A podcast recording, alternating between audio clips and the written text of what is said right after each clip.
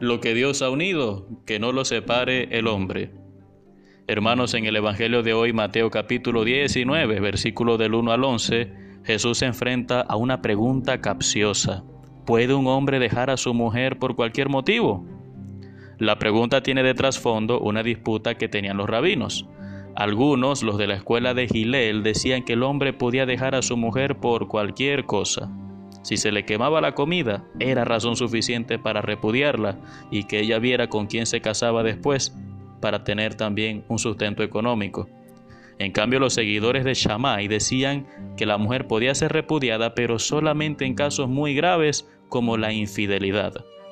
Pero la sorpresa de todos los presentes, hasta de los mismos apóstoles, es que Jesús no apoyó ni lo uno ni lo otro, sino todo lo contrario. Es decir, ni causas leves ni causas graves. Es que el divorcio no existe para aquellos a quienes Dios ha unido. Por supuesto que esta respuesta fue demasiado dura. Ellos apelaron inmediatamente a la ley de Moisés, pero Jesús les aclaró que Moisés les permitió el acta de repudio por la dureza de corazón que ellos tenían.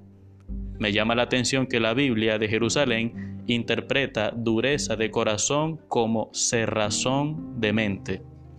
Es curioso porque Jesús les dice que ellos no pueden entender que el matrimonio sea para siempre porque son de mente cerrada.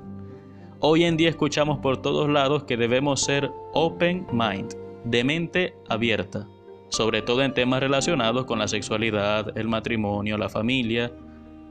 Pero yo me pregunto, ¿no será que los open mind tienen al contrario una mente demasiado cerrada para entender la sabiduría de Dios? A los mismos discípulos todo esto los tomó desprevenidos. Ellos dijeron, Señor, si esa es la situación del hombre con respecto a la mujer, entonces no conviene casarse. Y Jesús les dice, no todos lo entienden, sino aquellos a quienes se les ha concedido. Mis hermanos, el matrimonio cristiano se basa, por supuesto, en la ley natural, el deseo honesto de una mujer y un hombre de estar juntos en un consorcio de vida.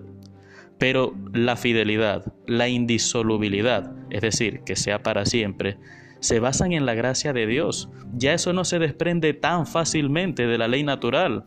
La mayoría de las parejas se casan porque están enamoradas, porque quieren vivir juntas, ok, eso es ley natural.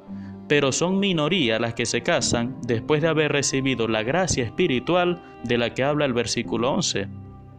Por supuesto que no les alcanza, se les acaba la gasolina en el camino.